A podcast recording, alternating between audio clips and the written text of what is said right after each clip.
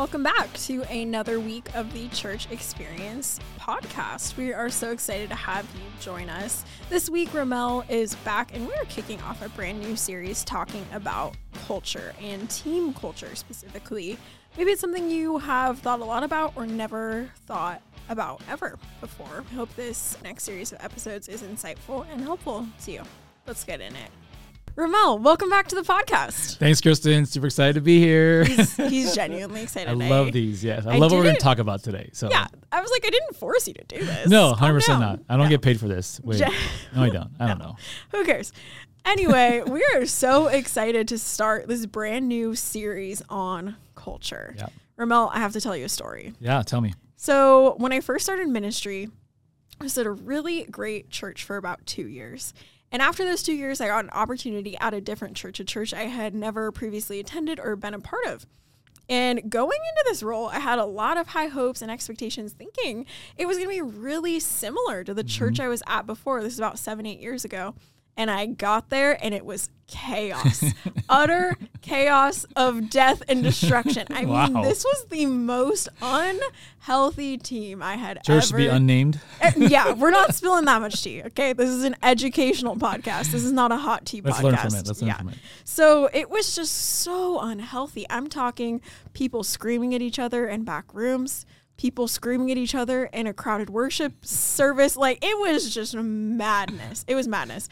And it really made me realize you never notice culture until it has gone bad, Mm-hmm. right? That's right. You never notice it until it's almost too late. Ramel, Yeah. talk a bit- little bit about that. Yeah, I mean, because you know, when I first started 11 years ago, you know, it was all about the, what, what our job is, what we have to do, make sure we serve well, make sure we're welcoming people. But we don't really ask the questions, "How's the culture of our team?" We don't ask really the, questions, "How are you doing?" Besides the surface level stuff.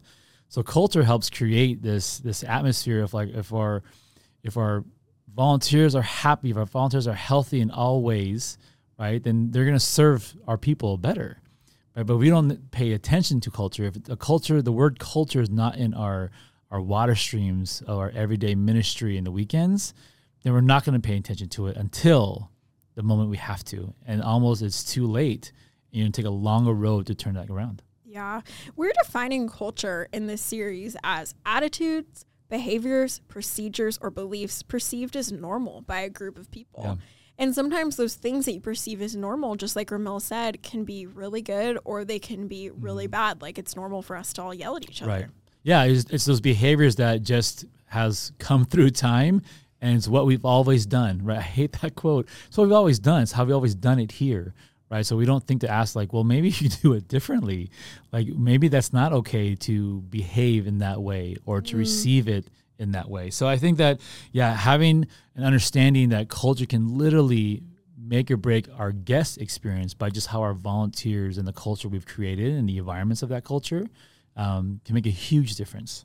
I just want to acknowledge too to our listeners that this is hard. This is not Yeah. easy. Sometimes acknowledging culture, particularly if you acknowledge it and you find that it's really unhealthy, the what do I do now is the absolute hardest thing. Yeah.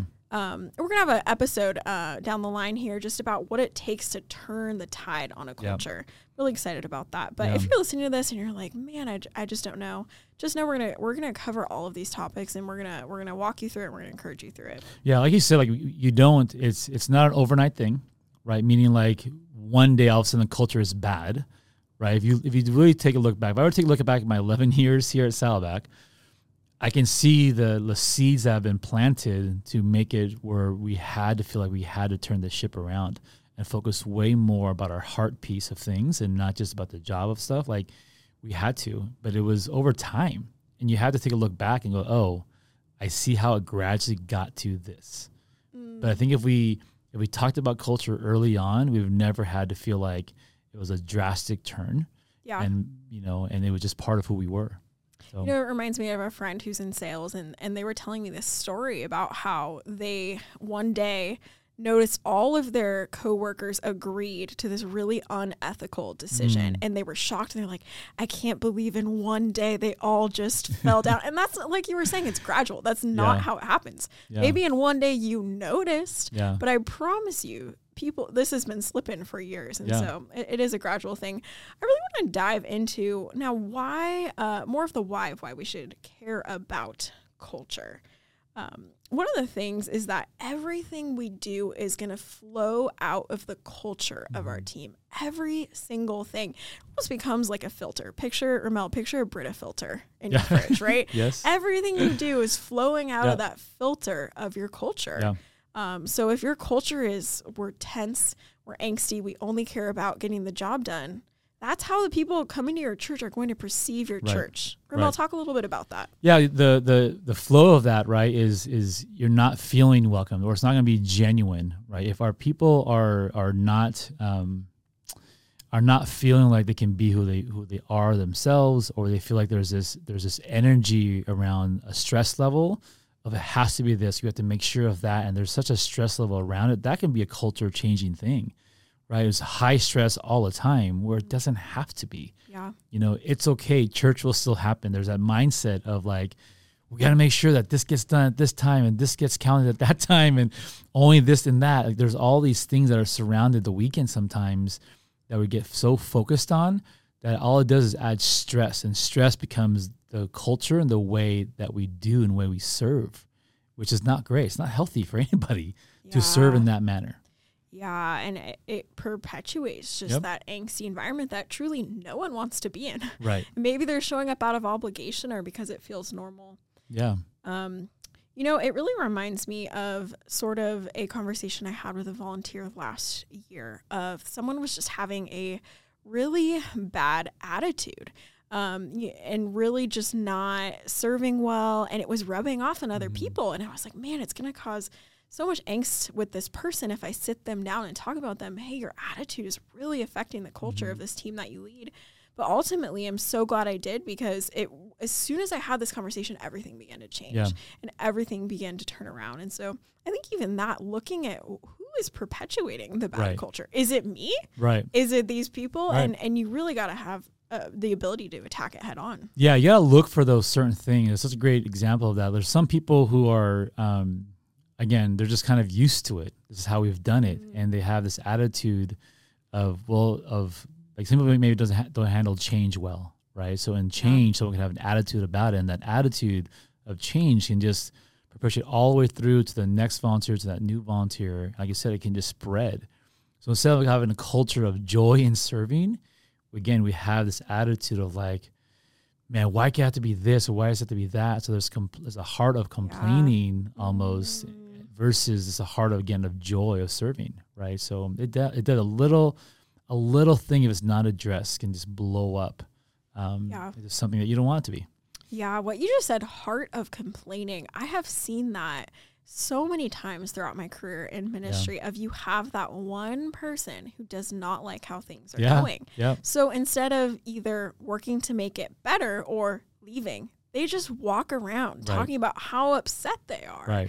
And that is so poisonous. Yeah, there's I feel like there's an obligation of well, you need me, I need to be here, and that's hard. I think anyone listening oversees a team or part of a team knows we have that person's name, Yeah. who that person is, right? And we have to love them through that. And a lot of times, as you talk through, like here's here's where we're headed, here's the culture we want to have on our team, and it's okay. Sometimes they're just not down with that. They're just like, you know what, this is how this is. I don't agree with that, or I don't think that it's okay that you have to let some things go, let people go because what's best for the full team.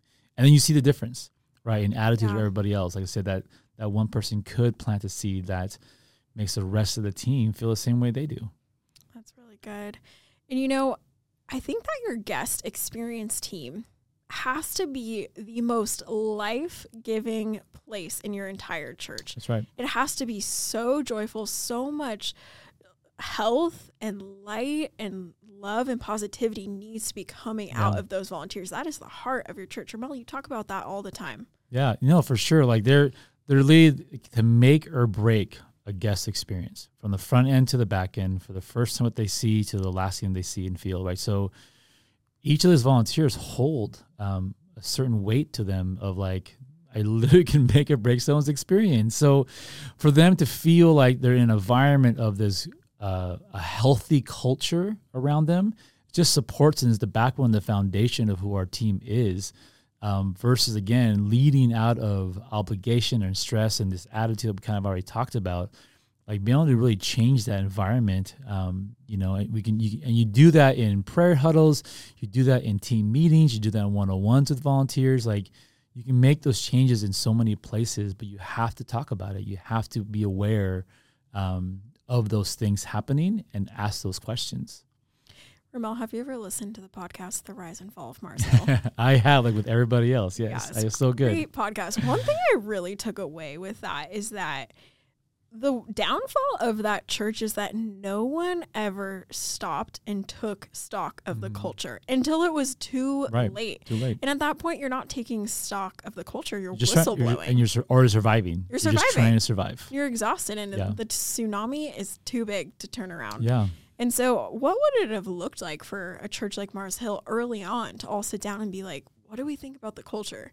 You can really turn the tide. I mean, think about those stories. A lot of people fell away from the faith because they were so burned by church yeah. leaders and volunteers that didn't turn the ship, say no, say, hey, we're going to do better while there was still time. People's eternities were yeah. affected by this. So we just can't overstress the importance of what seems like a nuanced topic. Yeah. Yeah. The team culture, and even if you're thinking, okay, well, what can a smaller team do? Well, it's going to expand out from that, right? So it's like, sure that's a whole church staff that it happened to, but it can happen. A, it could have happened started at a smaller team that just expanded out. Yeah. Right. So you have to you have to look within and go, okay, how how healthy are we? How happy are we? You know, what are we doing in these situations? How are we? What are we focusing on in certain spaces? Are we focusing on make sure you get that job done? And then again, you know, leading out with stressful things because they'll lead and volunteer and serve in a stressful way. So however we are as staff oversee and shepherd these leaders and volunteer teams, how we, I mean, with this within us, the culture's within our team as well, our staff team. So however we're leading them, yeah. they're going to lead out. So if we're stressing them out, they're going to stress out on their teams and on the, our guests. Yeah, that kind of reminds me in just a few episodes here, we're also going to talk about what makes a healthy leader, both a volunteer mm-hmm. leader and a staff leader, yeah. um, which I'm really excited about that. But something you just said about the negative culture being contagious. I think something that can kind of happen, it could be very contagious, but also, let's say it's a larger church and there's one healthy team. Mm-hmm. Sometimes you'll see that healthy team insulate themselves yeah. away from the unhealth. Yeah.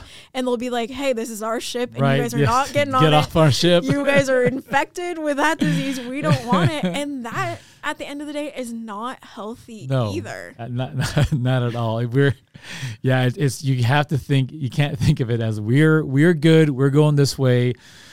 Well, hopefully you catch up to us soon, but yeah. you're not getting on. Yeah, for you're sure. Not getting on our boat. you cannot. You're a little bit contagious yeah, with your chaos. Yeah, you can't think that way at all. That's funny. Yeah. So, again, a, a, a bunch of things to just be aware of. Um, we encourage you guys after this episode, just go and be with the Lord and pray about it and mm-hmm. and notice what have been the biggest wins where it feels the best. People are encouraged. People are coming back to the heart of Jesus, mm-hmm. acting like Christ followers.